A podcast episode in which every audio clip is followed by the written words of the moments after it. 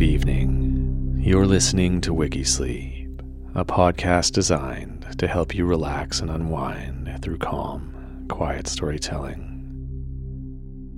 I'm your host and founder of the podcast, Adrian Sala.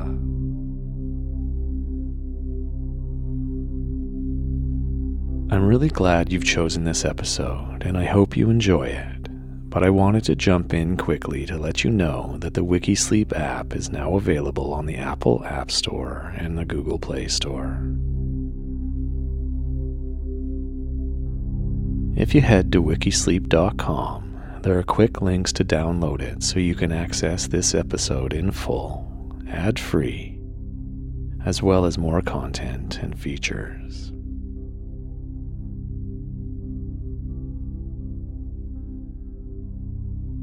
The Wikisleep app is free to download and try for a month, and with each subscriber, I'm able to create more content like this to help you sleep better.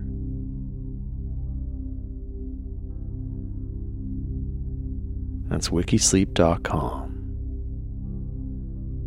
Anyhow, please enjoy.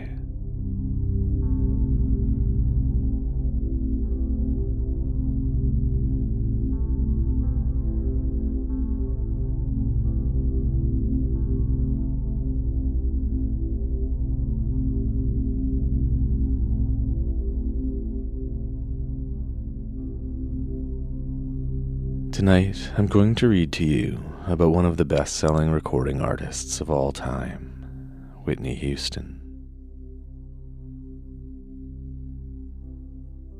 Houston's success in both film and music came at a time when networks like MTV were still reluctant to feature black artists too heavily.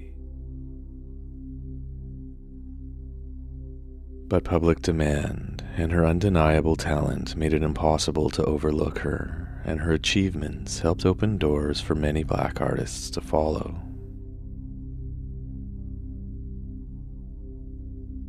She is considered by many to be one of the most influential singers in American history, and her impact is still being felt a decade after her untimely death.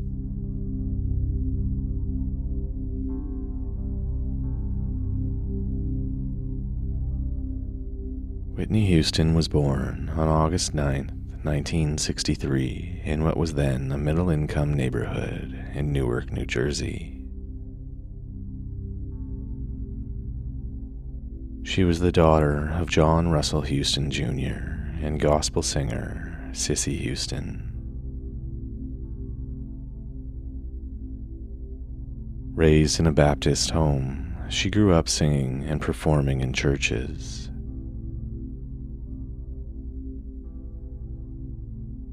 At age just 11, she began performing as a soloist at a junior gospel choir at the New Hope Baptist Church in Newark, where she also learned to play the piano.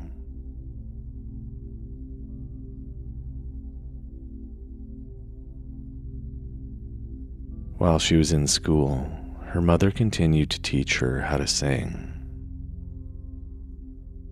Cissy was a member of the group the Sweet Inspirations, which opened and sang back up for Elvis Presley.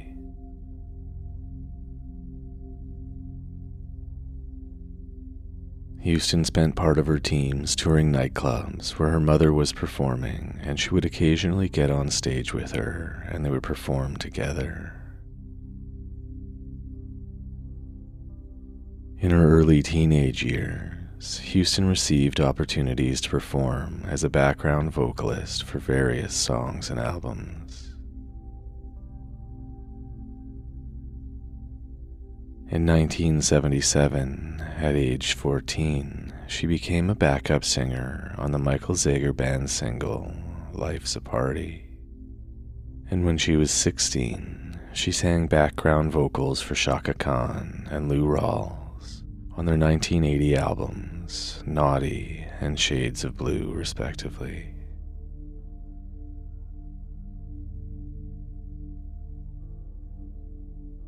Houston attended Mount St. Dominic Academy, a Catholic girls' school in Caldwell, New Jersey, where she would graduate in 1981.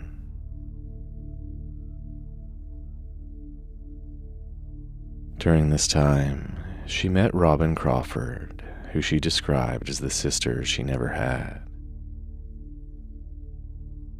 Crawford went on to become Houston's best friend, roommate, and eventually executive assistant.